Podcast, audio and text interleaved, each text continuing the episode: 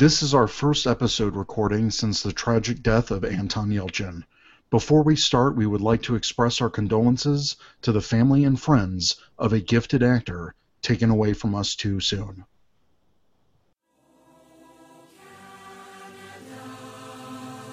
Hello and welcome to a brand new episode brought to you on the Four Eyed Radio Network. If you want to see more shows, eh, check out foureyedradio.com, eh? Sorry about that.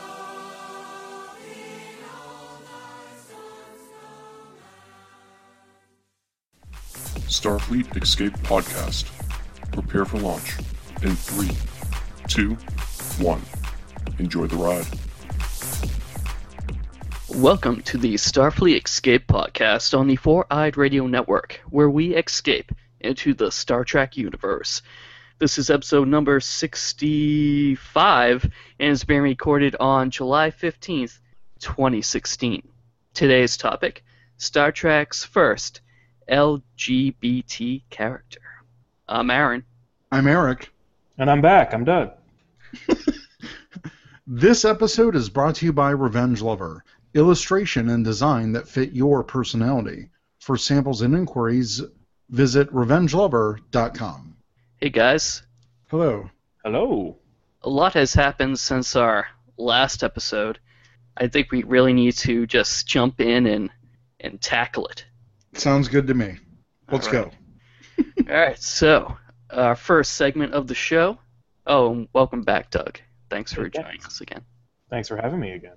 Our first segment: uh, Would you buy it? And gentlemen, would you purchase uh, this item? No, only because I don't collect them. Mm, Sorry. it's okay. I forgive you. Doug? Uh, yes, I would buy this. Yes. And I actually have already purchased it. there it is. there it is. Uh, Nice. what are we talking about? The Hallmark limited edition Chekov keepsake ornament, available in store only for $15.95. And this is inspired by the Star Trek Legends series. This is not part of the series, but it's uh, it can fit right into place with them, uh, and it's uh, crafted by Anita Marra Rogers. Let me ask you, why is it not part of the Legend series when it looks just like them? Uh, it, I don't know. It actually says Star Trek Legends on it. but um, So it is? but on the back it says this ornament is inspired by Star Trek Legends series. That's odd. Yeah, so uh, this is a limited edition. The other ones in the series weren't limited. Uh, so this is basically first come, first serve. If you don't get it, you're out of luck. Now, they've been doing these original series characters as ornaments over the years. Mhm. Is Chekov the last one? Uh, so in in this in the Legends series, i yes, Okay. is the last one. Uh, last year was Uhura, Mhm. uh, and uh, then they announced that they were going to do a Chekov, which I, I don't know why it wasn't part of the original run. yeah. But someone made an interesting point. They put Kirk, Sulu, and Chekov together, and the uniform color is different in each of them. Oh. That's weird. That is weird. So no real consistency there. The sizes are the are the same. Well, that's good at least. Yeah. uh, the look of them is are the, is the same. Mhm. Uh, these are smaller than the ornaments from uh, the 90s. Like uh, if you compare them to the like uh, Commander Riker or the Worf from the 90s, Mhm. those are like double the size of, of the Legend series. Oh wow. Yeah. Well, did you have a chance to open it? What do you think of it? Um, well, I opened it as I was leaving the store to make sure it was in there because the box is fairly light. um, and it's just packaged in uh, tissue paper. And uh, the detailing is pretty good. Oh wow. I don't know if you can really see it. Hmm. Uh, but he's holding a tricorder. And there's detailing on the tricorder, like you can see where the screen should be, and you can see some buttons on it. Oh, that's Um, nice. Yeah, a little um, strap, nylon strap connecting it. And it's a, it's a decent model. The painting on it is very well done. Uh, in contrast, uh, well, there is some a little paint bleeding from the uh, the hairline. I feel that's pretty typical in any uh, mo- or any ornament like this. Yeah, uh, but not not that bad. It's it's uh, the paint job is much better than uh, the Orion Slave Girl. I remember I you, you hated that. That was very bad. Well, I didn't. I hate it. I, it. The paint job wasn't as good as I would hope. But one cool thing, the paint on the shoes Yeah. is a, shinier than the paint of the of the pants. Oh, so to get that glossy boot feel. That's actually pretty cool. That's a nice detail. Yeah. Cool. Yeah. So um, yeah, if you can get your hands on it, I suggest doing it. It's only uh, fifteen ninety five. Uh, yeah, fifteen ninety five. That's not too bad for some of those ornaments. Some of those Yeah. are crazy. Yeah, the uh, I I got this one only because it's limited edition. Um, the other ones that are coming out, there's a gold Enterprise, original series Enterprise, uh, that I did not purchase because I'm going to uh, hopefully get that as a Christmas gift. And there's also uh, the Man Trap ornament where that. Oh uh, yeah, the the salt creature yeah, is the salt vampire is like attacking Kirk, and Kirk has this uh, look of agony on his face, uh, perfectly captured. Uh, when you think Christmas, you think of agonizing pain. So I do every year. I mean, what? yeah. well, last year they had Spock's death scene. Oh my. These are horrible for Christmas ornaments. Like, come on. Yeah, but I that's a good ornament. I have it out in the office actually. Hmm. Um, Oh, okay. has it you know it doesn't need to be hung Well, let's get on to the news. on june 19th 2016 anton yelchin was killed outside of his home in los angeles when his car rolled down his driveway pinning him against a security fence and brick mailbox pillar his death was ruled an accident as the result of blunt traumatic asphyxia his 2015 Jeep Grand Cherokee was subject to a recall. Fiat Chrysler will be investigating the circumstances behind his death. Jeez, what a just what a tragic loss. I mean, he was so young. And I mean, any death is is sad, but I mean, for Star Trek fans, especially so close to the release of the movie, it's like this was like a month before the movie uh, releases. It's just really unfortunate. When when I read the news, I was just I was just flabbergasted. I couldn't really believe it. I- I'm glad there are so many people that you know express their you know respect and their condolences. All of his castmates from the movies and and all that stuff. I actually made a commitment to myself to actually watch more of his movies that I haven't seen yet. So I actually watched uh, like my dead ex girlfriend that he was in. Okay. So it's kind of like a horror comedy. Oh, Um, interesting. Yeah, and he was actually really good in it. So Hmm. it's just it's just sad that we lost such a talent, and I I don't know how they're going to handle that in the alternate timeline, like for the movies Oh. if there's like a, a fourth movie, Right. etc. Oh, Well, uh, JJ uh, said that there's a 100% chance that they're going to have a fourth movie, but he also said that the Axanar lawsuit was going to be dropped, so you can't always trust what uh, Right. JJ is going to say.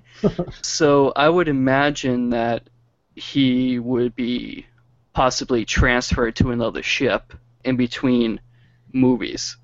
So you think they still keep his his character alive in the alternate universe Yeah, out of like respect and right.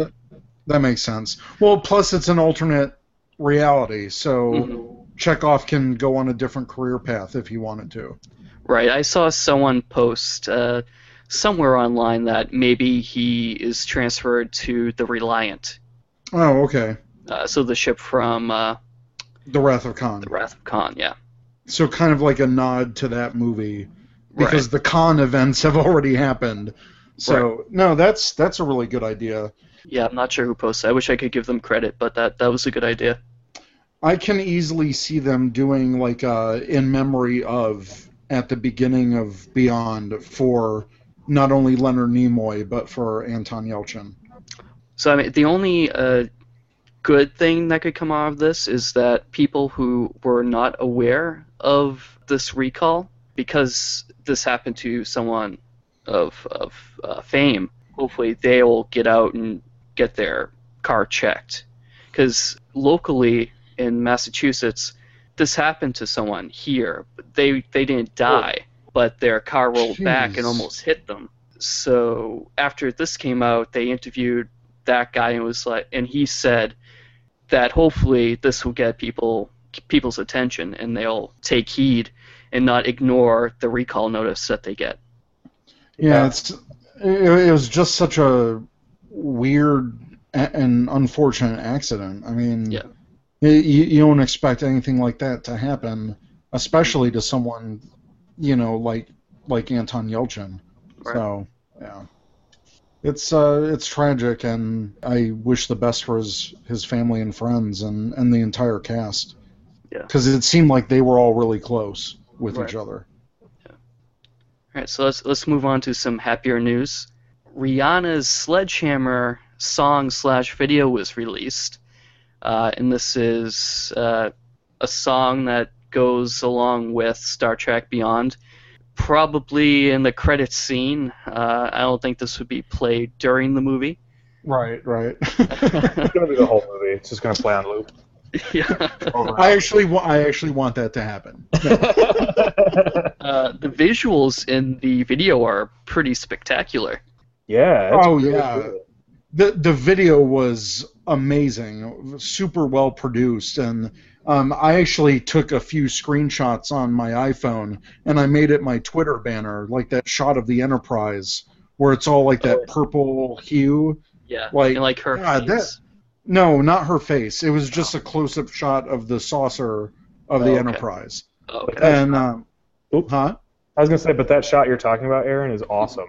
Oh yeah. It is. It's a good shot, and I really liked like her alien movements and hmm like the choreography too was really excellent. Um, you could believe that she was some kind of alien in this universe, and I don't know if you guys notice this, but you can see the Yorktown space station in the background in the sky. Yeah, almost like this was a from the moon. trailers. Yeah. Huh. So I thought that was a nice touch. Um, I personally, I really like the song. I I'm not. I've never really listened to a lot of Rihanna before. I really liked. I liked the video. I liked the video where she was talking about being a fan of Star Trek. Yeah, I thought was that cool. was really cool. Yep. Yeah. The marketing for Beyond is great, but I I really like this particular tie-in. It's it's pretty cool. Yeah, and it's definitely not Star Trek like uh, to have like a pop star music video uh, for a Star Trek film. I guess there was for the motion picture they almost had that where they had uh, Uh. a song with lyrics and whatnot, and the, I guess that uh, didn't make it.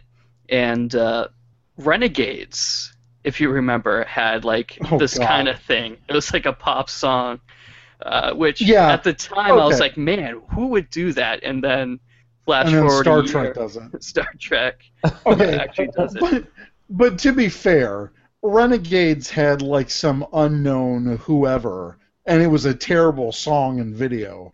Whereas Star Trek got freaking Rihanna Right. and made um, an amazingly produced video.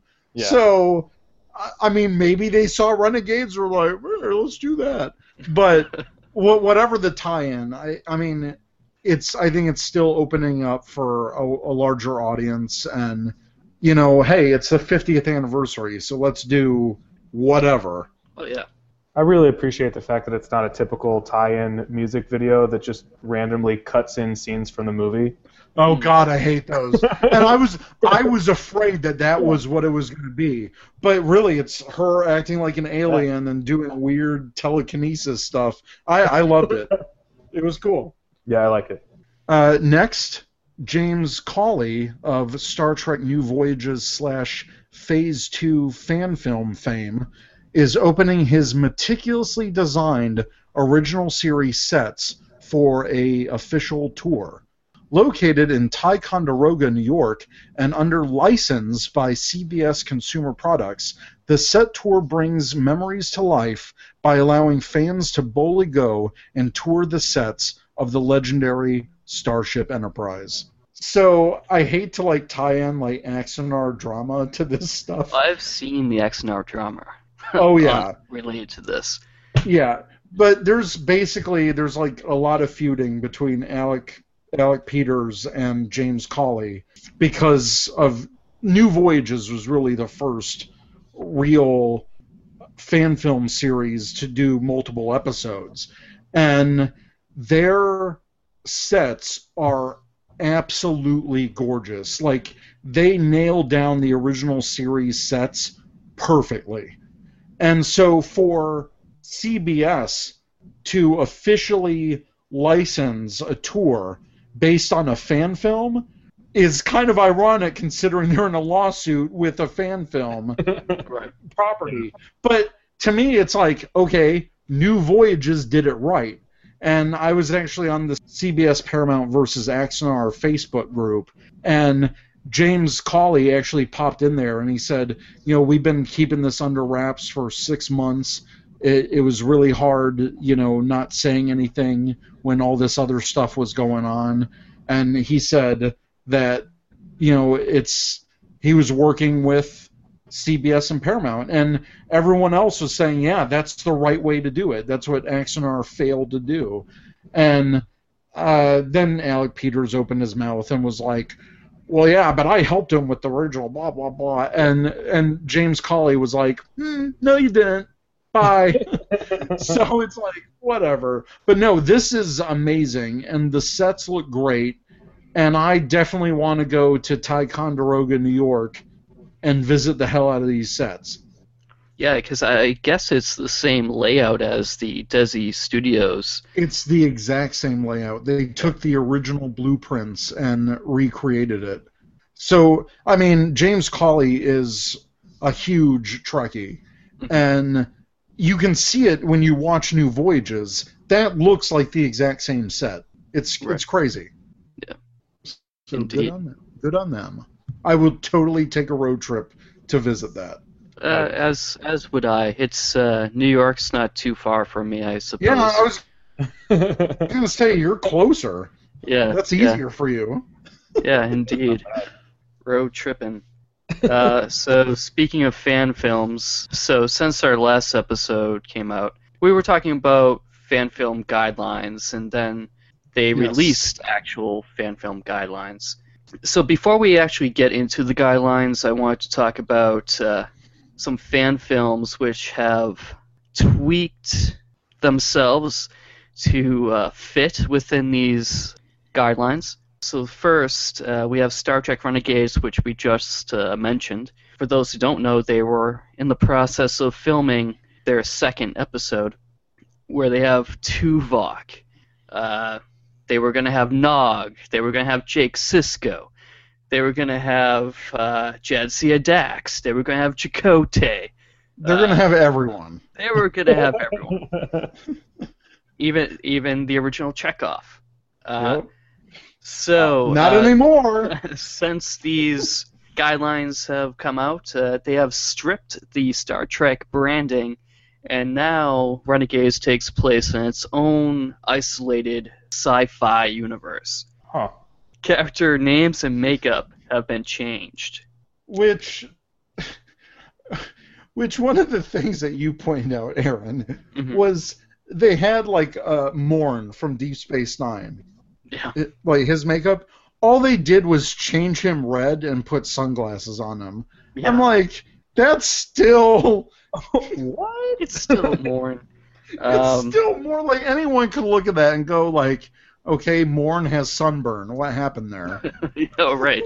Uh, get some uh, sunblock on him.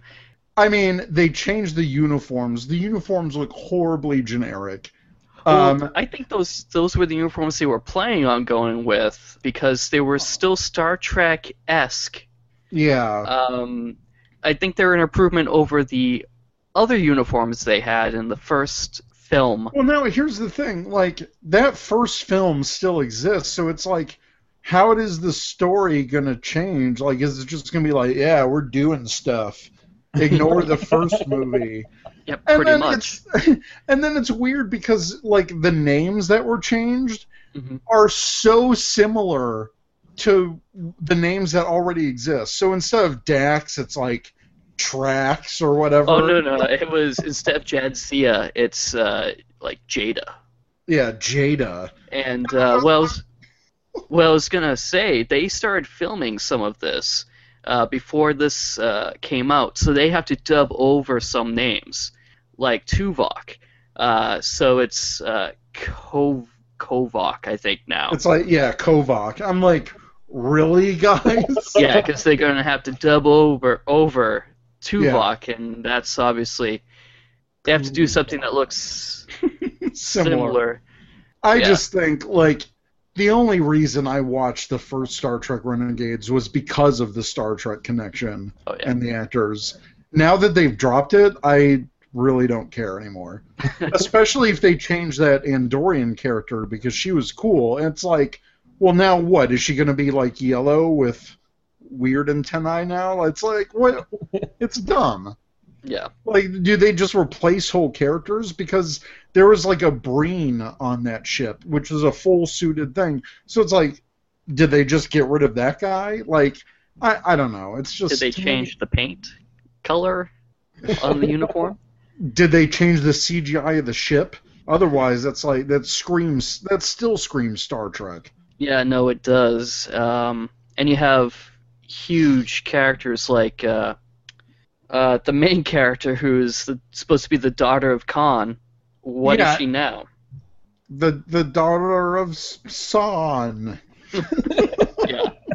I don't know. It's just to me. I I think they should have just I don't know closed up shop and Well, I mean, done with uh, it. what? I mean, they already they had a Kickstarter for the second one. Um, I mean, well. But that's the thing. It's like I'm sure those Kickstarter people did it because it was Star Trek, not Oh, because yeah. it's like random sci-fi whatevers. yeah, but I mean, what what are they gonna do? They're not gonna give back money. We already know that, right? Oh, I, I know Axanar's not giving back. Yeah. So, also, Star Trek Anthology, which we talked about maybe once. Did we? I don't even remember that one. It's it hasn't come out yet, and it's been a process.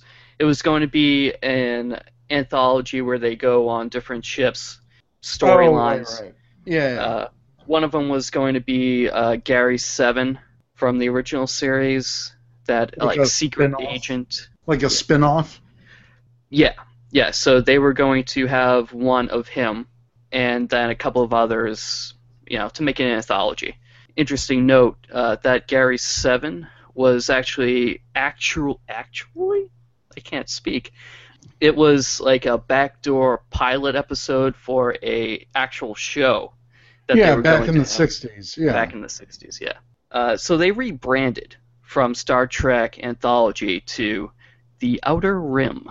So it's just gonna be random sci-fi stories that have nothing to do with Star Trek now. I don't know. I, I reached out because the first uh, time I saw this, they had uh, sent me a direct uh, message on Twitter some time ago, and uh, I, I saw it on TweetDeck that the uh, their Twitter had changed. Uh, so then I reached out to them and I was like, "Hey, uh, is this rebranding because of The fan film guidelines? fan film and our guidelines and are you not going to be Star Trek? They pointed me to their website, which didn't really explain anything other than the names changed. Okay. So I was like, all right, well, oh well. uh, but uh, the guy's been on uh, Clive's uh, podcast, Oh, okay. uh, some kind of Star Trek. Uh, so I mean, the guy seems cool, and I wish them luck, but I don't know how any fan film, Star Trek fan film, is going to succeed. Yeah, I don't. Uh, I don't think they will unless they get creative with it. Yeah. Um, I mean, this definitely puts an end to like continues and. Yeah. So I I don't know. They haven't really said anything official yet. So. Uh, no, they've been tweeting and posting a lot of like behind the scenes photographs on their official feeds. yeah, from episodes that have already been completed. Yeah, so I, I haven't seen anything else. Um, Yeah. so Which is unfortunate because I love continues. Yeah, Continues was definitely the best of the fan films that were out there, and I can honestly say I don't like fan films because it's not really Star Trek. Right. it's not canon and they've never really done well. But continues hit it with this, with Oh, yeah. uh, with what they did, and that's the only fan film that I actually was excited to see. Yeah. So that's that's a shame. Uh, well, next, uh, Engage, the official Star Trek podcast uh, with host Jordan Hoffman, interviewed John Van uh, Citters of CBS. That's episode five of their podcast, and this talks about all about the fan film guidelines because uh, John Van Citters is like the licensing and products VP uh, for CBS and deals exclusively with Star Trek. Yeah. So Uh, if you so- see something that you don't like, blame him. but no, he's he's an awesome guy on Twitter. I follow him there, and I think he followed me back. And um, this was actually the first episode of the Engage podcast that I listened to, uh, and it's, it's very well done. I was very engaged throughout the whole thing. and um, yeah, and, and no, I mean they explained the guidelines fairly well. I thought they answered uh, some questions from other fans, and I going like after I was done listening to that episode, I was fairly positive about the guidelines, and I really had no concerns about them. So Uh, yeah. well he- done. Everything, every point uh, he made made sense. yeah. Uh, so it wasn't like they, you know, just pulled this out of their butt or something. No, no, they've been working on this for a while. Right. Uh, well, speaking of the guidelines, let's go through them. Uh, Oh, number my. one oh what? oh my. Uh, yes. So the first one, a fan production must be less than 15 minutes for a single self-contained story, or no more than two segments, episodes, or parts, not to exceed 30 minutes total, with no additional seasons, episode, parts, sequels, or remakes. Right. So that pretty much ends any continuous production, like continues. Uh, Especially when continues had 45 to 50 minute episodes, which were the length of an original series episode. right. Yeah. So I mean, the time constraints and the constraints of having more than one episode. Yep. Number two, the title of the fan production or any parts cannot include the name Star Trek. However, the title must contain a subtitle with the phrase a Star Trek fan production in plain typeface. The fan production cannot use the term official in either its title or subtitle or in any marketing promotion or social media for the fan production. Well, that makes sense. So, yeah, no Star Trek Renegades, no. Star This Trek is the continues. official fan film. Yeah, yeah. Hmm. Which, so that makes sense. The content in the fan production must be original, not reproductions, recreations, or clips from any Star Trek production. If non Star Trek third party content is used, All necessary permissions for any third-party content should be obtained in writing. That also makes sense. It's fairly fairly clear cut for copyright reasons. Yeah. Right, and in the Engage podcast, they make a good point. Star Trek or the property owners of Star Trek don't own the music rights. That's Hmm. owned by the individual producers, I guess. Oh, okay. Huh. So you can't take the Enterprise theme and or Star Trek theme and use it because they don't own it. I see. So you would have to actually go to the original artist or the estate Mhm. and say, "Hey, can we use this music in our fan production?" Right. Wow. That's crazy. Uh, number four, if the fan production uses commercially available Star Trek uniforms, accessories, toys, and props, these items must be official merchandise and not bootleg items or imitations of such commercially available products. Again, they want to support their licensors and you Right. know generate business for them. And I will say they have official things for all of this stuff. Like Anovos makes all the replica uniforms. Right, and I think that's what continues used. Yeah. But other fan films make their uniforms. That's true, but they can still do that, but they can't sell them. That's the Ah. thing. Okay. That's the thing that they cleared up in the Engage podcast. You can still make your own homemade props as long as you're not like slapping it into silicone and making resin copies and selling them. Right. But they also said you can't have uh, like a dollar store laser pistol and call it a phaser. Right. It has to it still has to look like a phaser. Right. Or you can just buy a freaking like Playmates phaser on eBay for like 10 bucks. And I mean, come on. Yeah. So there's stuff out there Right. that's official. So yeah.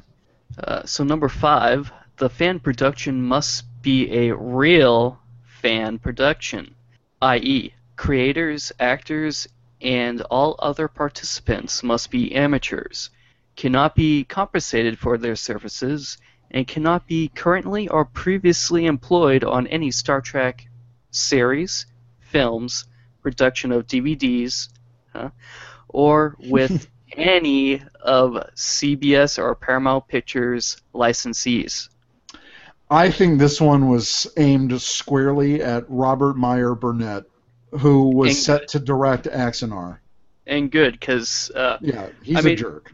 He's a complete jerk on social media regarding this Axanar thing. yeah, and it was a kind of a jerk when he was on our podcast. I mean, I Yeah. edited it out, but he was like talking on his phone during our podcast. Yeah, he seemed like he did not even care to be on this. And it's like when I got that attitude from him, I was like, okay, man, whatever. I actually had an argument with him this past weekend on Oh. Twitter because I corrected something that he missaid about Axanar, and he just like fing went into it. I'm like, oh, Whoa. "Oh, okay, dude, calm down. Yeah. So I feel like, yeah, this one was squarely aimed at him, like because he produced all of the bonus features on the Star Trek Next Generation Blu-rays Right. for the remaster, and really, I'm I'm glad that you know, like they said on the Engage podcast, this sets an equal bar for all future fan productions. That means you don't you can't get your Hollywood connections and get freaking Gary Graham to come back as Soval from Enterprise. Right. You know, so it's like they kind of set the bar on an even playing field because not everyone, not every fan production is going to have connections to like Tim Russ to come back as Tuvok or whatever. So no, I'm I'm really glad that they put that in, and um, I, I I like it. I fully agree with that.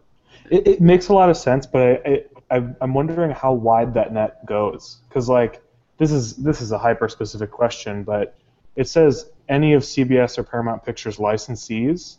Mhm. Um, do you think that applies to just like that? That means it applies to every CBS property, right? No, no, no. Um, I think licensee like Star Trek licensees. Oh, okay. So like I I couldn't get someone from Anovos to like star in it or, or something. You know, I can't have like someone from Anovos create like our own Star Trek uniforms that aren't going to be hmm, okay. sold. Like like that kind of a thing. Yeah, that makes like sense. like I can't get Scott Bakula to be in my fan production to to star as Jonathan Archer, uh, Yeah. even though that would be freaking amazing. Like so, it just it kind of levels the playing field. I think. Okay. Yeah, that makes sense now that I'm rereading it. You so you you could go find a bunch of random contestants on CBS shows and be like, let's do it. Maybe Because I don't. like the, that network is huge. Yeah, you know. I'm, I'm not sure. I, I would think anyone that's ever been paid by CBS might be out. Null and void. Yeah. Yeah, like because I would totally like to work for CBS, but if I worked for CBS, I probably couldn't do this podcast because it would probably be some kind of conflict of interest. Hmm. That's true. That's interesting.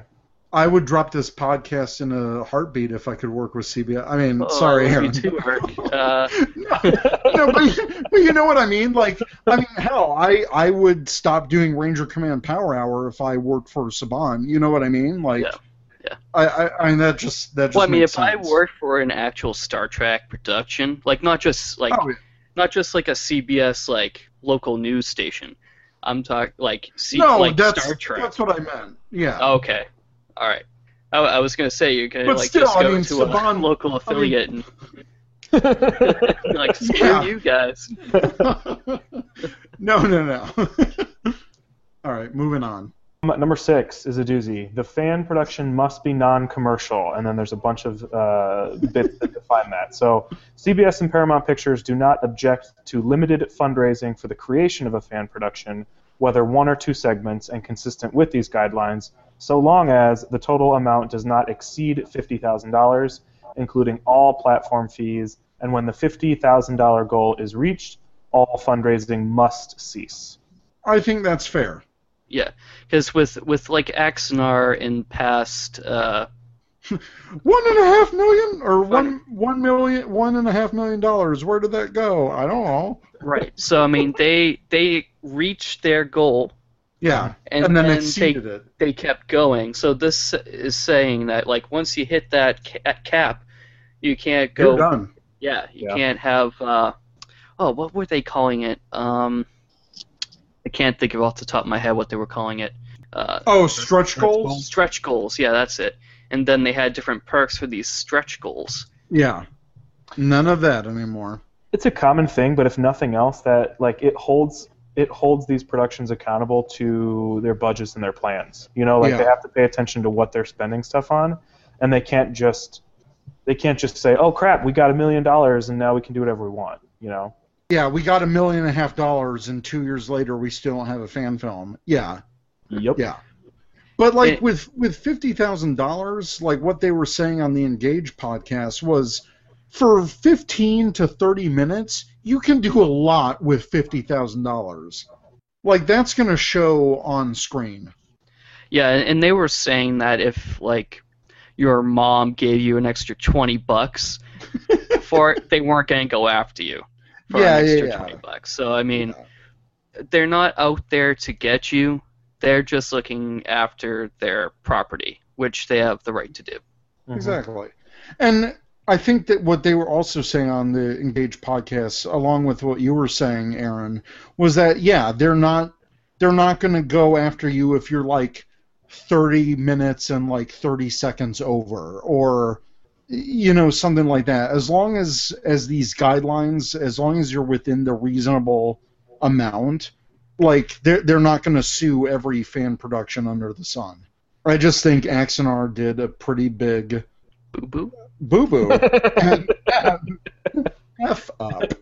And and yeah so i mean come on 50,000 versus you know a 1000000 Mhm. it's it's pretty clear so there's a bunch of other stuff that defines it as non-commercial. Uh, the other ones aren't as long though. So the fan production must only be exhibited or distributed uh, on a no-charge basis and or shared via streaming services without generating revenue. So that one's pretty straightforward. Mhm. Um, it also can't be distributed in a physical format, such as a DVD or a Blu-ray. But what about VHS, yo? Uh, Betamax, Oh yeah. laser disc. the fan production cannot be used to derive advertising revenue, including, uh, but not limited to, through, for example, that's an interesting sentence, the use of pre or post roll advertising, click through advertising banners that is associated with the fan production. So those are some interesting ones. The two, the first two make a lot of sense. The third one's pretty interesting. There's a couple more. There are a couple more. Um, no unlicensed Star Trek related or fan production related merchandise or services can be offered for sale or given away as premiums, perks, or rewards, or in connection with the fan production fundraising, which is a very interesting point. yes. Um, and finally, the fan production cannot derive revenue by selling or licensing fan created production sets, props, or costumes. So a lot of just So, yeah. stuff defines it as non commercial through not making money, really. right. Yeah, because you can fundraise, but don't make any other money on top of that. That's that's a big no-no. I think those are all pretty straightforward. Yeah. Most of that stuff makes a lot of sense if you're talking about amateur non commercial productions. It's pretty much opposite to what everything Axanar did wrong. right? Um, number seven, the fan production must be family friendly and suitable for public presentation. Videos must not include profanity, nudity, obscenity, pornography, depictions of drugs, alcohol, tobacco, or any harmful or illegal activity, or any material that is offensive, fraudulent, defamatory, libelous, disparaging, sexually explicit, threatening, hateful, or any other inappropriate content. The content of the fan production cannot violate any individual's right of privacy. Basically, make Star Trek. Don't make Star Trek the porno or Star Trek the snuff film. oh, God. Just Snuff make, film. Dear Lord. Um, just make Star Trek a small episode. Like because come on, it's the 24th century. They're not going to be like, "Hey, mother effer," and I'm going to snort some coke on the planet Risa. Like, I mean, come on. Well, uh, true, but uh, there are episodes that deal with uh, drug use, not with humans, with aliens for the most part. Right. Um, I'm I'm just thinking they're like they're like okay, don't make it grimdark. That's essentially what they're saying. Like you can still deal with maybe some of those themes, but mhm. don't have it be like the focus of it. Like don't swear just to swear oh yeah, because that's what Renegades did. It was like, ah, you bastard, and this and uh, yeah. well, I Data mean, swore in, in generations for no apparent reason. because of his emotion chip. And, maybe maybe they're very emotional in in Renegades. I imagine this still allows for some of the allegorical stuff, you know, like I imagine oh yeah, it's just like in the real world, don't offend people who actually exist. exactly. Number eight, the fan production must display the following disclaimer in the on-screen credits of the fan productions and on any marketing material, including the fan production website or page hosting the fan's production. Okay, that makes sense. Uh, Star Trek and all related marks, logos, and characters are solely owned by CBS Studios Inc. This fan production is not endorsed by, sponsored by, nor affiliated with CBS, Paramount Pictures, or any other Star Trek franchise, and is a non commercial, fan made film intended for recreational use. No commercial, exhibition, or distribution is permitted. No alleged independent rights will be asserted against CBS or Paramount Pictures. Yes.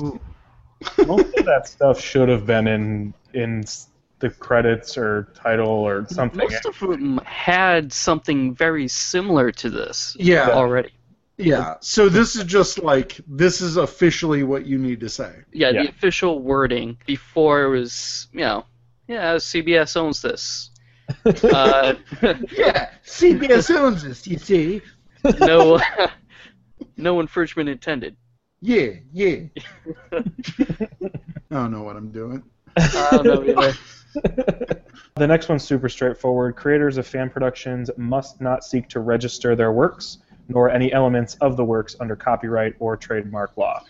Oh man, I can't register Bob the Andorian. Like, come on, damn it, You can register Bob the Crandorian. Crandor. Oh, that sounds like cranberries. Mm, tasty. Ah, yes, the the proud Crandorian people. Uh, Well, if you want to register something, uh, make it your own. Don't Yeah. use Yeah. Star Trek. yeah, just do your own thing. Yeah. Fan productions cannot create or imply any association or endorsement by CBS or Paramount Pictures. Don't say, "Hey, uh, Jack over at uh, CBS told me to make this fan film." Mm. No, he didn't. Shut up. and uh, finally, CBS and Paramount Pictures reserve the right to revise, revoke, and/or withdraw these guidelines at any time in their own discretion. These guidelines are not a license and do not constitute approval or authorization of any fan productions or a waiver of any rights that CBS or Paramount Pictures may have with respect to fan fiction created outside of these guidelines. So there you go. That's the full The guidelines. full Monty. There it is. And we haven't even got to our main topic yet. I know. It's, it's uh, a lot to talk about since our last episode. Yes. Uh, so we need to make sure we got that out there. And, uh, And, but but really, people, if you want to know more about these guidelines, definitely check out the Engage podcast, episode five. Right. And I'm entertained with uh, the Engage podcast in general. Yeah. I could do without all of the advertisements in the show, but you know the guy's got to eat. So It's uh, true. Yeah, you, you just got to deal with it. I would definitely suggest since they're going to be getting all of the big names on the show, you should probably listen. Yeah, they're going to have some good things on there. Yeah, most definitely. So, why don't we jump into the topic of the show? Star Trek's first LGBT character. Woo woo! yeah, what a Yeah. what an interesting coincidence that I recorded with you last time about this exact topic. Yeah, and and just It was- as It was literally like the next week, and it's Yeah. like, hey, here we go. And it's like, wait, what? I thought we were going to wait till the Star Trek 2017 thing. Yep. Nope, it's happening this year for the 50th, which is great. Which is great, but Yeah, it's no, like, awesome. uh, yeah, I, w- I wasn't expecting this. It's it's really interesting too because like I would have expected it from the show and I would have expected the movie to have been like let's just let's let's not touch that like there's a show it's gonna it'll it'll go there let's just keep doing what we're doing so it's Which- really cool that the the movie's doing it And that was the thing that they. Okay, we should get that out of the way. So, surprise surprise, Sulu was gay. I knew it. Uh, I knew it all along. when he had his sweaty bare chest in that one episode. oh my. oh my! No, this, uh, according to the director and uh, the writers, this is an homage to the original actor George Takei, rhymes with OK, uh, that Or played toupee. or toupee. or that's That- so Takei which is how I know how to say it so yeah, of course he played Sulu. Uh, he came out as gay a number of years ago. So yes, this this is an homage. Um, but ironically, George Takei is actually against making the character of Sulu gay. I was very surprised by that. I was too, and I guess he said that Roddenberry always wanted a gay character in Star Trek, but because of like whatever the political or you know the studio views at the time, they just they were never able to do it. Right. So I guess Gene Roddenberry always wanted Sulu to be considered straight, and so George Takei is more like respecting Gene Roddenberry's vision of that character, and sa- and he said that he would rather have someone else in the movie be gay. But to me, if you're making one of the main characters gay, that's more impactful than just some random red shirt you're never going to see again. Right. Yeah. Well, and that's like a huge debate when it comes to like in the LGBT community. It's a big debate with comic books and TV shows um, that are long established, like these characters that we've known for a long time, about whether you change or reveal in certain cases a sexuality that you didn't know about, or whether you just create a new character. And because of, I mean, this this debate happened all over again because of the Sulu thing. But it, it, it you find people even in the LGBT community who are on both sides strongly to say mm. like some people say like no you have to create new characters because it's it cheapens the the the impact and then on the other side you have people saying like yeah but no one's going to pay attention to a new character if you create a new comic book with a brand new character nobody knows just so that you can introduce a gay character it's not going to sell and it's not going to reach anybody. So mm-hmm. it's a really interesting debate on both sides. But i feel like this is something that i don't know i think it's easily explainable which i talked to eric about not too long ago. Yeah. like I think this I don't think this is that this isn't that bizarre given what the Star Trek like the new Star Trek movies are. The fact that it's a, a completely separate it's a separate alternate universe.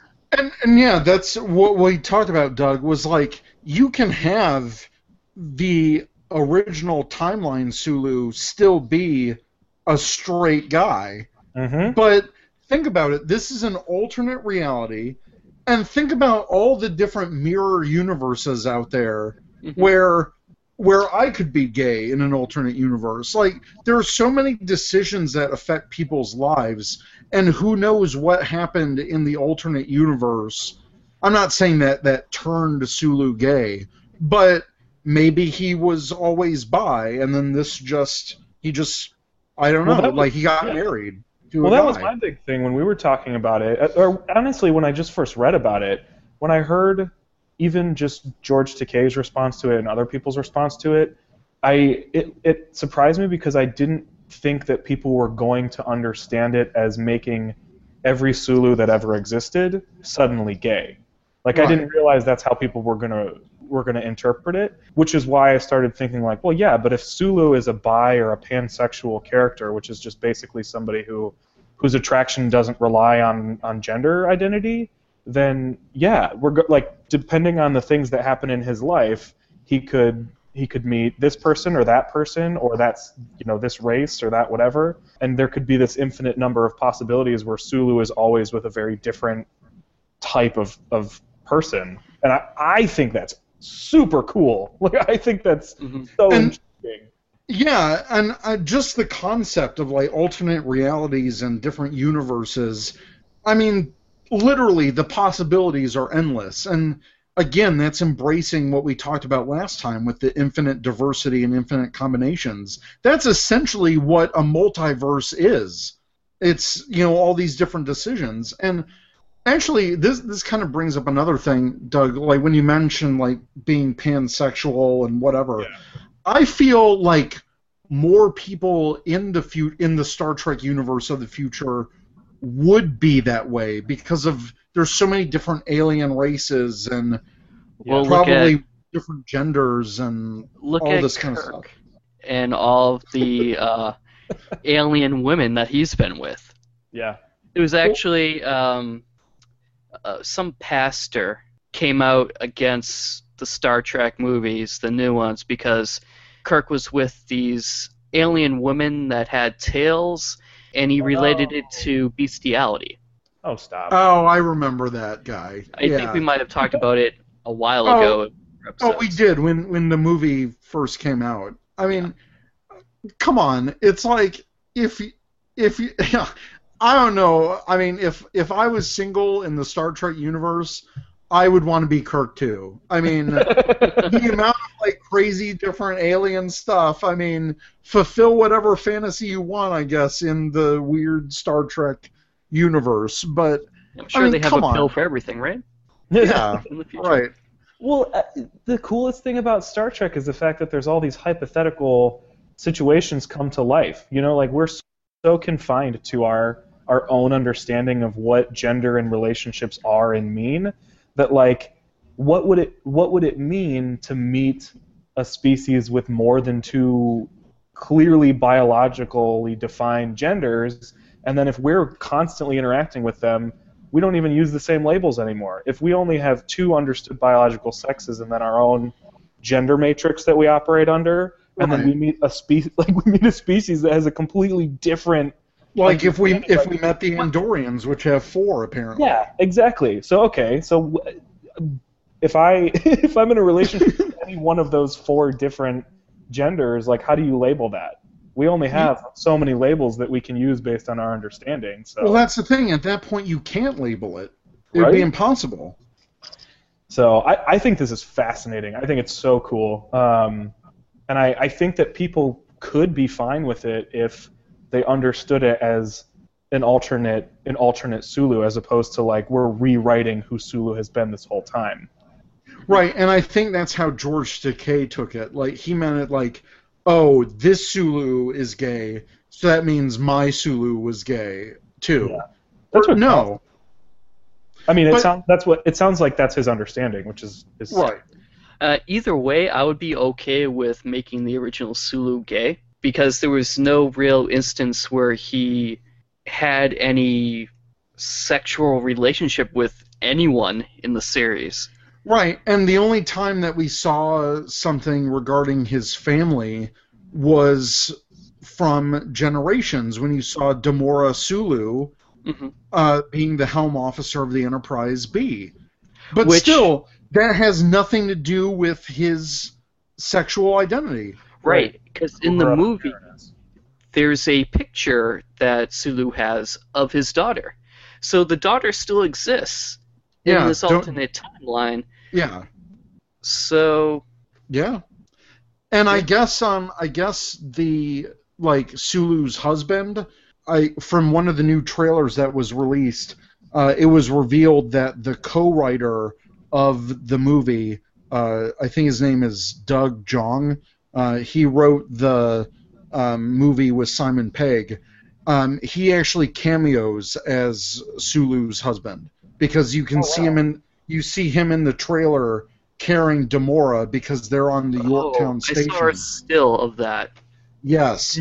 And so you can see his wedding ring, and you see the actress who's playing Demora Sulu. So yeah, that you see hu- Sulu's husband in the movie. it's it's this is just so huge. It's also huge that that the character they're choosing is not a white guy, which would be one of the easiest things to do, or a white woman. I feel like it's the easiest character right now to like to to say here's your gay character because it's one of the safest bets. Um, Right. The fact that it's a you know a queer person of color is, is pretty pretty interesting and cool that they're they're doing that. I mean, they're they're they're hitting it out like Yeah. right out the gate with like a double wham. Like, Yeah. Boom boom. what up intersectionality? Tons of identities. Boom. yeah, I I was really like like you, Doug. I was not expecting this to happen in the actual movie, like a summer blockbuster. Yeah. So it's great that it is. Like, this is awesome.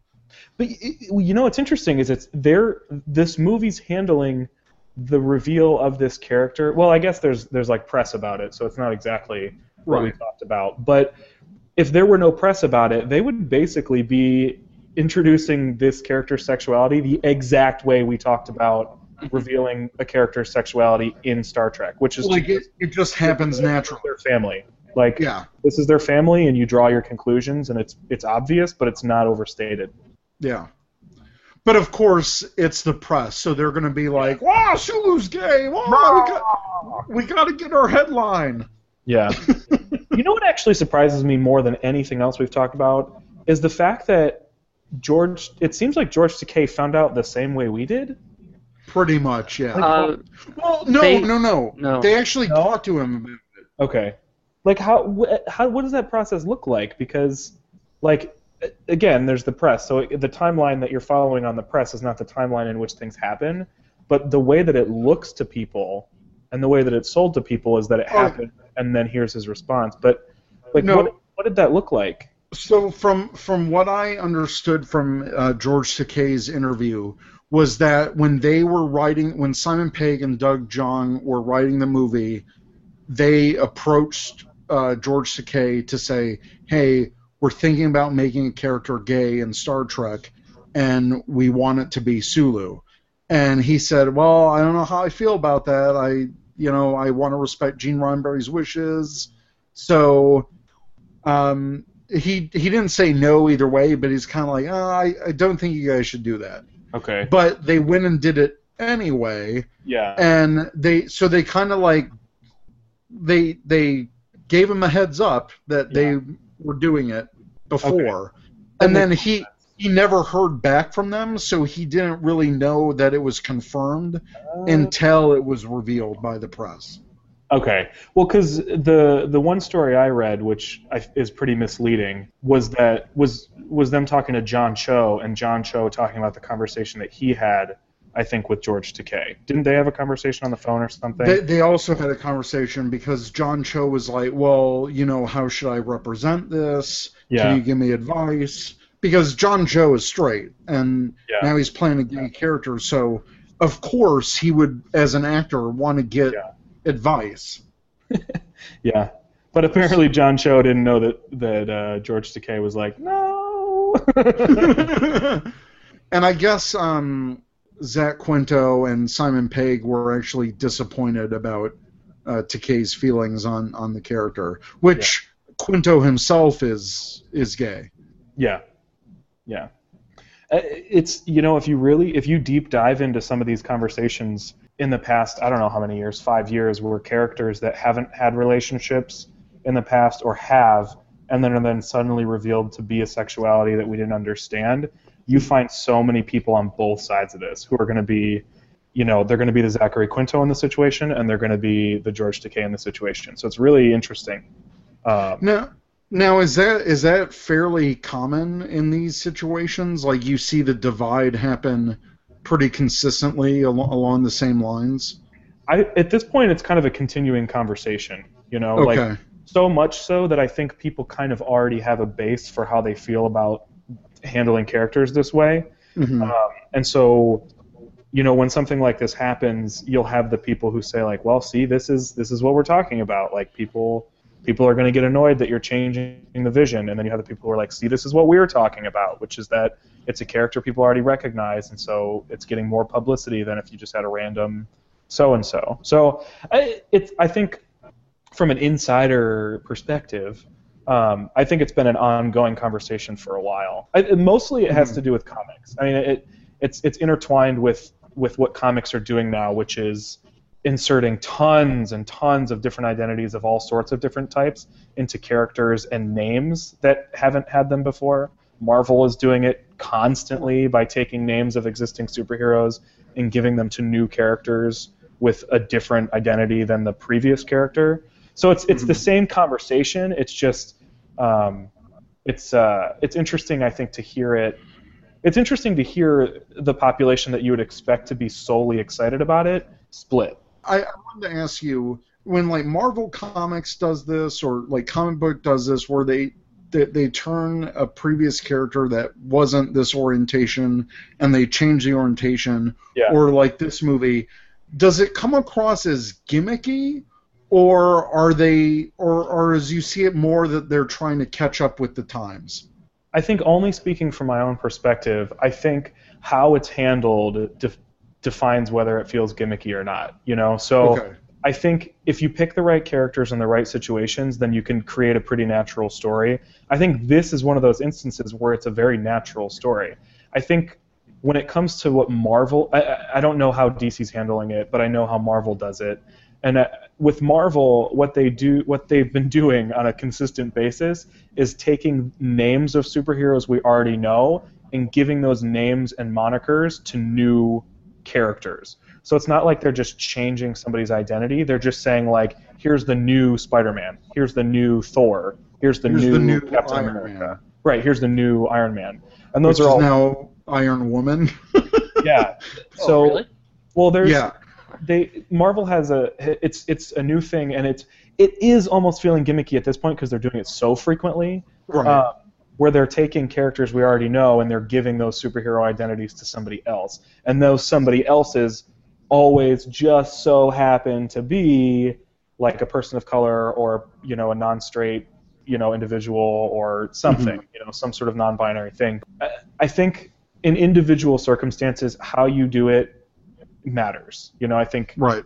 How you do it makes a huge, huge difference. I think uh, not that Fantastic Four 2015 or whatever is a good example of anything, but um, but they they changed the character's race on that, and they just simply they just called them siblings, you know, and they Yeah. didn't they didn't do anything else. They just they called them siblings, and they let you draw whatever conclusion you wanted. They didn't try to oversell it. They didn't try to over-explain it. They just did it. And I know people were pissed off about that, but in in practice, I mean, it worked out just fine. But it was a new iteration, and this is a new alternate universe. So I th- Yep. think uh, it just it, it's how you do it in the context. I think if if suddenly there were a character that I knew and were really familiar with, let's use Peter Parker. I love Spider-Man. I love Spider-Man for a very long time. If suddenly they just decided like, oh, by the way, Peter Parker's gay, straight up, yo, I'd be like, well, I mean, there's like 60 or 54, well, however many years of like him only ever dating women. Um, Yeah. you know, they would they would need to do something to really sort of explain how that happened. This is so perfect though because I think I think all you have to do is use your imagination a little bit to understand how one Sulu is straight and one Sulu is gay. Yeah. I don't It's, know. it's an alternate. It's it's an alternate universe. Like, get over it. Like if it's not something you think about on a regular basis, I get how it's jarring. It's just Well, yeah. not that big a deal. I don't know. My voice is up here. It's not big a deal. I imagine this movie isn't going to surprise be all about you know Sulu and his husband and all of their Right. relationship troubles. You know, like it's just, it's just it it's just Sulu the movie. Uh, Yeah. I don't think that's gonna happen. right? I think we're going to be okay. yeah. Uh, the the Enterprise will still go to warp if Sulu is gay. It's fine. Exactly. exactly. Oh gosh. Um, but no, I mean, I think it's, I think it's, I think it's cool. Uh, so this, this does not feel gimmicky to me. Okay. That that's good. I'm for it. Still interested to see what the show does. This is not a pass 2017 show. It- right. It's not, it- I saw is someone post um, once the they were making a joke, but they were saying that once this news came out, Bryan Fuller was like, "No!" that was I wanted to do that.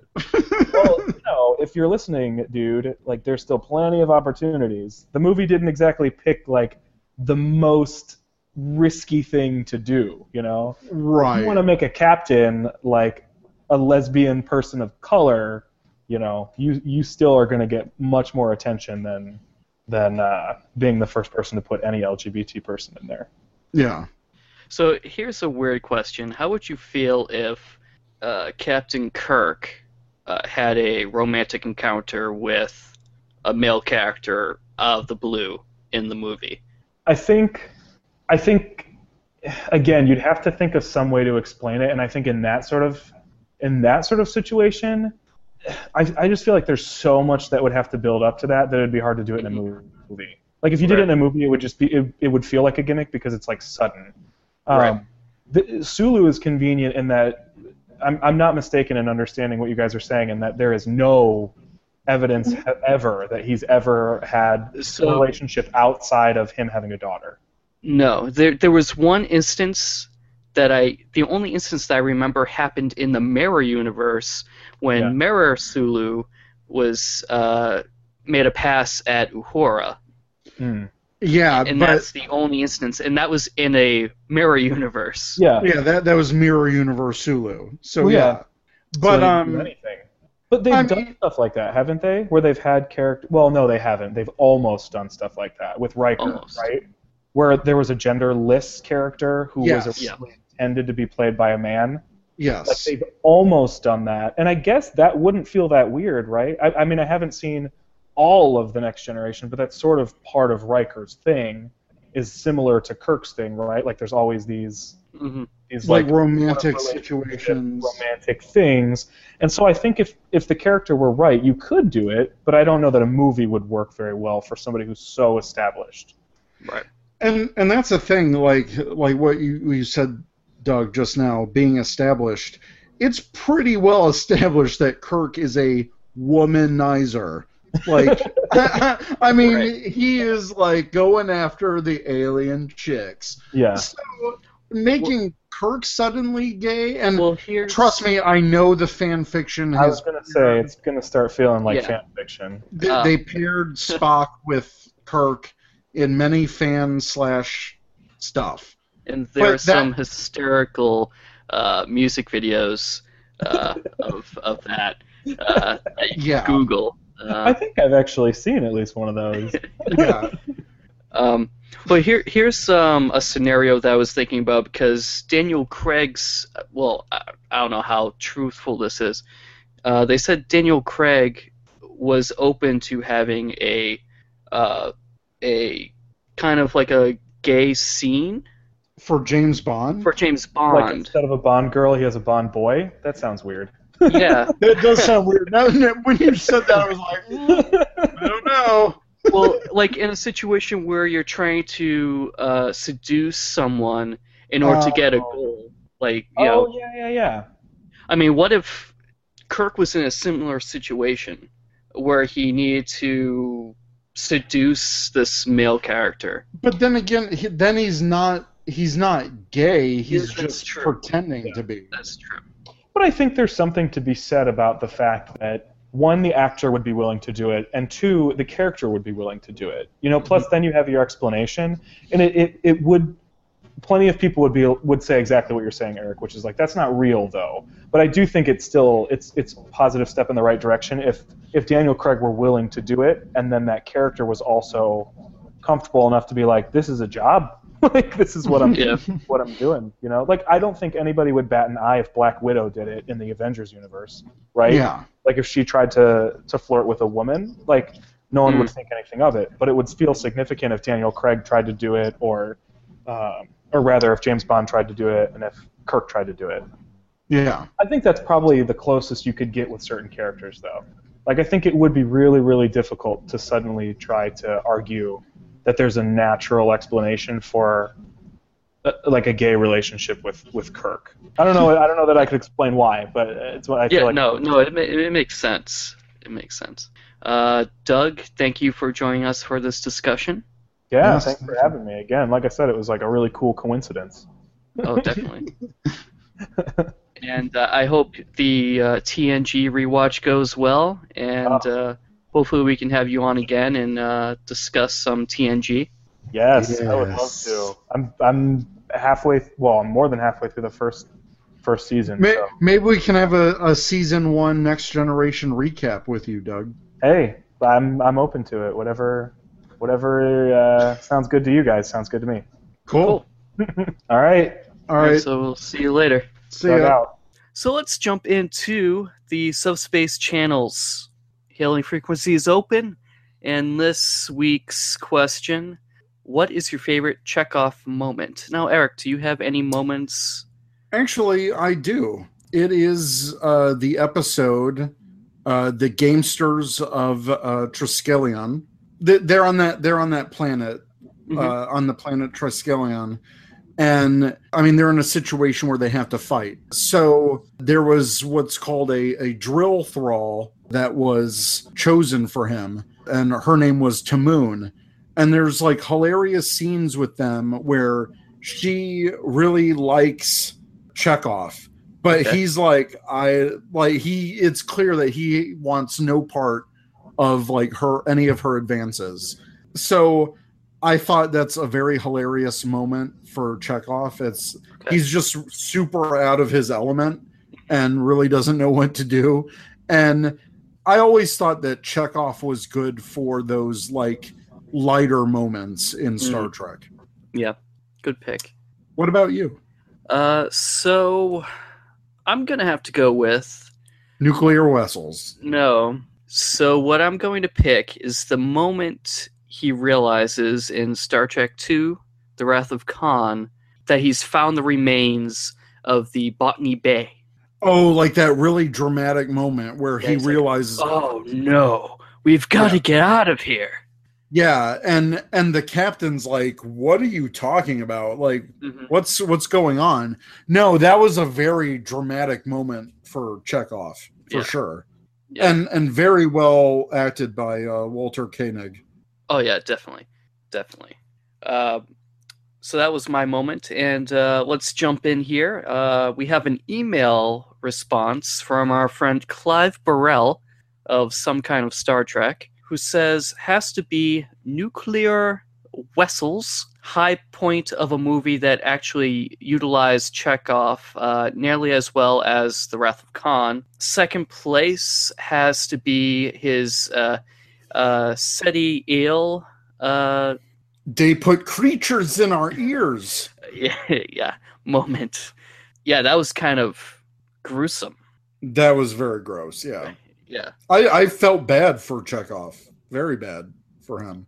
Oh yeah, and they used um, for for the movie these big ears where they big fake ears where they put these like things yeah, the wiggly animatronic. animatronic yeah. thing into the air, which looked uh, you know creepy, especially when you're a kid watching that. Oh yeah, for sure. Yeah. Clive also says you could put me down for the fight in Trouble with Tribbles. In fact, Chekov has some awesome moments in that episode from the very first scene. Yeah, uh, Chekov really kicked butt in there. yeah, most definitely. We don't have all the answers here. Uh, we did have to pick and choose. Uh, so if yours didn't make this list, try again next time, and hopefully we'll be able to get yours in. Where we just cut them for time. okay, sounds good. And from Facebook, we have Gary L. Nordine, who says, Guess who's coming to dinner? and uh, th- for those who don't know, that's from Star Trek Six: The Wrath of Khan. Uh, that's uh, that was. Wait, Star Trek Six: The Undiscovered Country. You I said Star The Wrath Trek of Khan? Khan. I know we've you've got Khan on the brain, Ugh, but I do because you actually just recently got your FedEx thing. I, I got my envelope to send back my copy of uh, the Wrath of Khan Blu-ray to get Right. the corrected edition. right, so that that's excellent news. Yes. Uh, but yes, the guess who's coming to dinner when with the Klingons coming on board the Enterprise. Yeah, that was a hilarious moment. Yeah. Um, also on Facebook, Fred Cutler said when he frowns at Scotty and says, "This is vodka," with in the in the trouble with tribbles. I like how we're trying to uh, duplicate his Russian accent. yeah, very horribly. Very horribly. Uh, next, we have Cynthia Aiken, who says, "Anytime he said it was invented by a Russian." Yeah, that was a nice uh, running joke uh, with with Chekov. Uh, John A. McBeaver said the agony booth. Uh, the agony booth is a most effective means of discipline. Uh, quote by Evil Spock. Well, not evil, Mirror Spock. I don't know why I said evil. Right. Uh, and uh, he also included the picture of Chekov in the agony booth, which uh, Yeah, which, uh, to be fair, is very difficult to act pain convincingly. Right. And I think Walter Koenig did a superb job in that episode because he made it look painful. yes, he did. Um, a credit to the character and the actor. Yes. Uh, next, we have Edison Bruce, who says, In the undiscovered country, uh, perhaps you are aware of the Russian epic of Cinderella. If the f- shoe fits, wear it. Then he has here, uh, camera focuses on a foot that cannot possibly fit in any shoe. Another that great was- scene from Yeah. Star Trek Six. It's uh, Star Trek Six is one of my favorite, uh, or is my favorite original series movie. Uh, uh, likewise, it's Yeah. definitely my favorite. Uh, Joshua E. Coop said, uh, "This is like reenacting a scene." Uh, Chekov says, "Cloaking device now available on all flight modes." Uh, Kirk said, "I'm impressed. That's a lot of work for a short voyage." Uh, Chekov said, "We are in an enemy vessel, sir. I do not wish to be shot down on our way to our own funeral." And Kirk said, "Good thinking," and that was from Star Trek Four.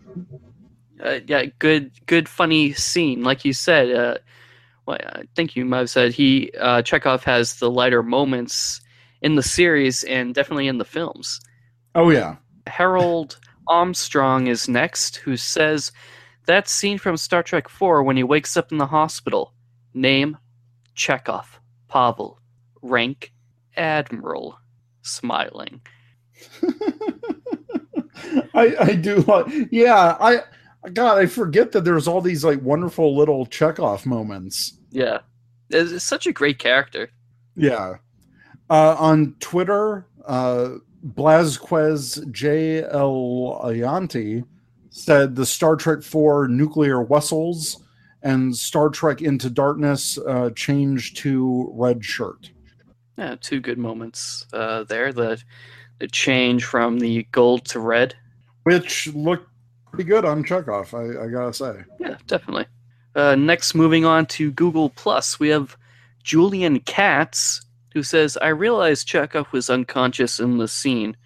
The whole hospital drama centering around him was hilarious. McCoy, my God, man, drawing holes in his head is not the answer.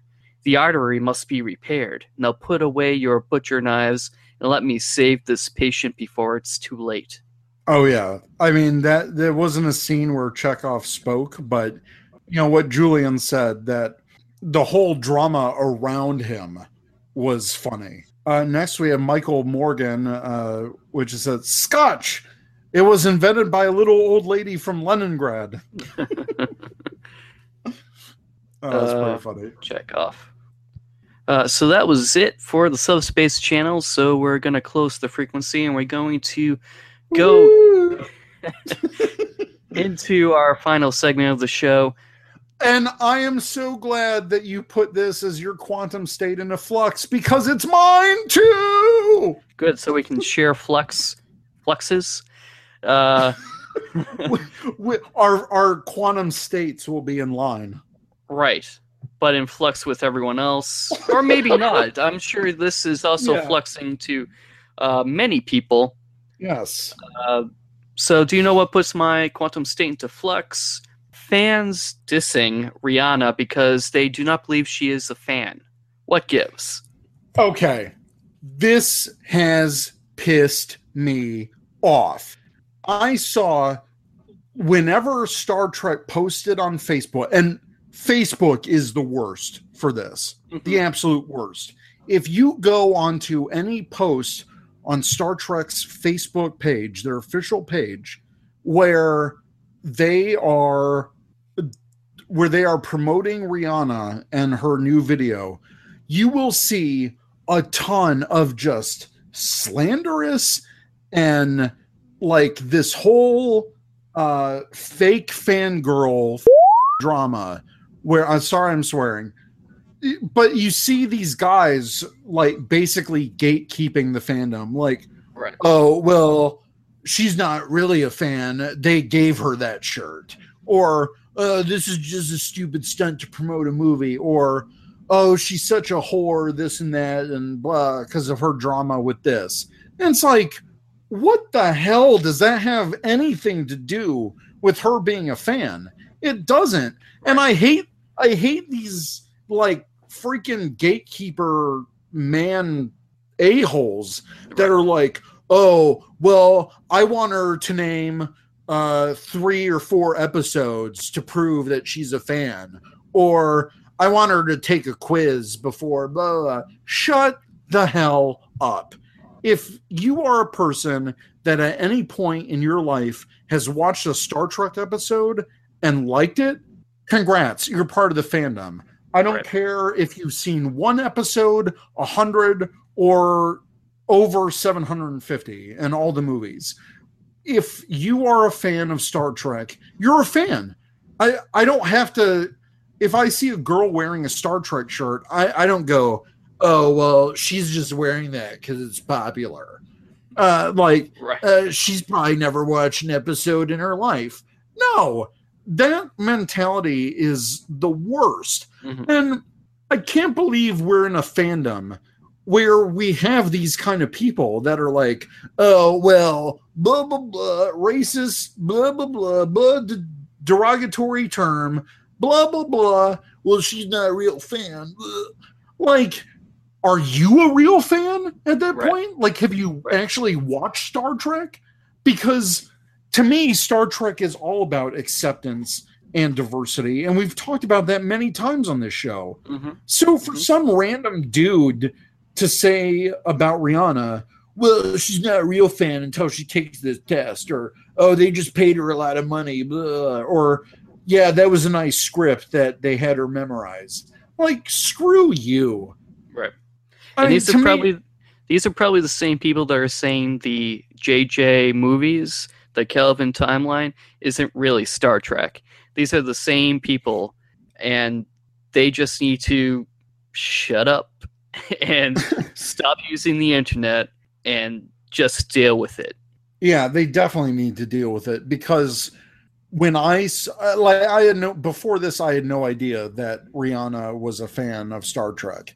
To me when they made that video and she's like, "Oh yeah, you know, I watched as a little kid, my dad, you know, made me watch some episodes. I loved the characters, this and that."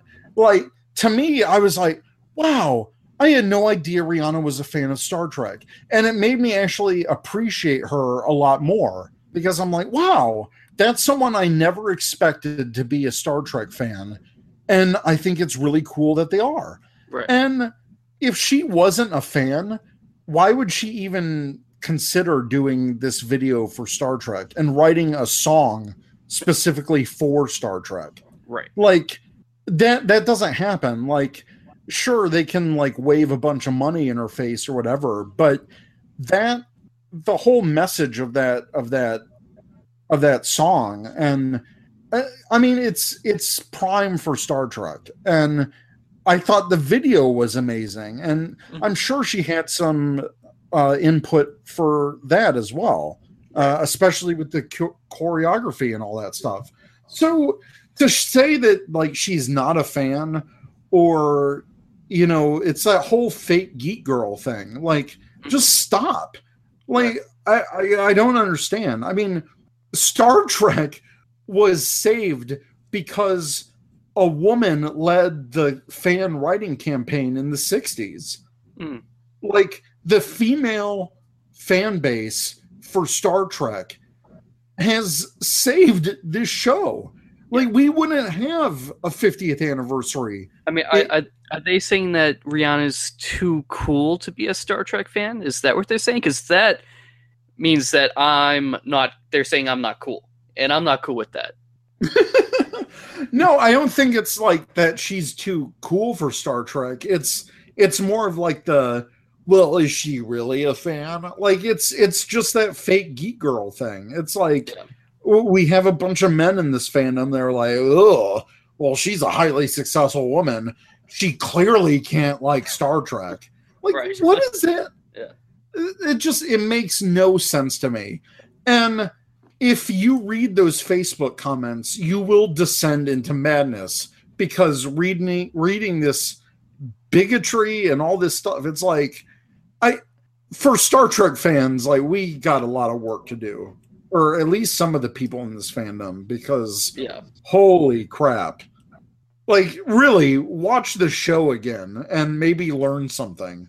It's Right. not all about cool lasers. Yeah, because I mean, I always thought Star Trek fans were like myself and like you, open-minded and Yeah. and stuff. And then the internet happened, and then I realized, nope, there are some people out there that are just, frankly, terrible people, but they just happen to like Star Trek. They happen to like something I like, Right. and I, I know. I know. I don't know. It makes me sad. No, it, it makes me sad too, and I really, I really try not to focus on people like that because if you go to any of these Star Trek conventions, you're going to meet some very fantastic and wonderful people. Mhm. Um, I really think a lot of these people that are saying this stuff are basically internet trolls, and they have like no function in the real world, or they're just highly bigoted. And in that case, why are you even watching Star Trek? Like for real? Right. So, yeah, when when I saw all that stuff, um, I mean, I I spoke out on Twitter quite a number of times over the past couple weeks about it Mhm. um, because I was reacting to what I was seeing, and it it was disgusting to me. It really was. I, I So- agree. I agree with you. Yeah. And uh, that's what put our quantum states into flux.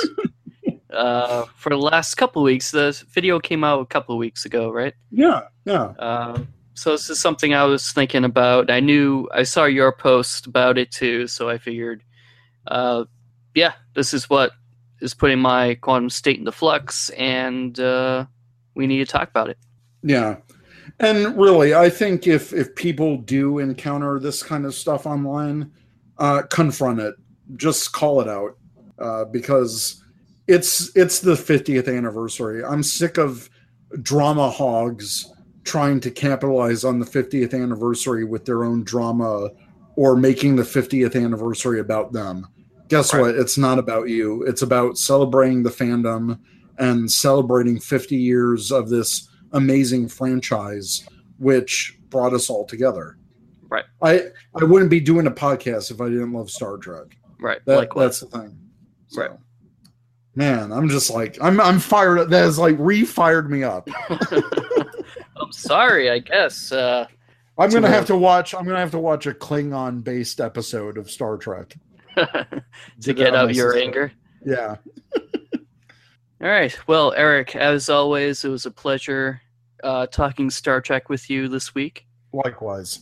And uh, until next time, everyone, uh, live long and prosper. Uh, Eric, if we want to find you on the internet, how would we do so? Yeah, you can search for me on Twitter, Instagram, uh, basically online in general at TrekkieB47. Uh, you can also find my podcast at rangercommand.com uh, for Power Rangers, and all of the social links are on that site. Awesome. And you can find me on Twitter at Nova Charter. And if you liked our episode and if you liked previous episodes of the podcast, please rate our podcast on iTunes uh, if you get the chance to do so. And until next time, let's see what's out there. Engage. Oh, wait, that's another podcast. You have been listening to the Starfleet Escape podcast on the Four Eyed Radio Network, where you can catch a new episode every other Monday. You can find us on the web at sfescapepod.com. Follow us on Twitter at sfescapepod. Like us on Facebook.com slash sfescapepod. And add us to your circle on Google Plus by going to google.sfescapepod.com.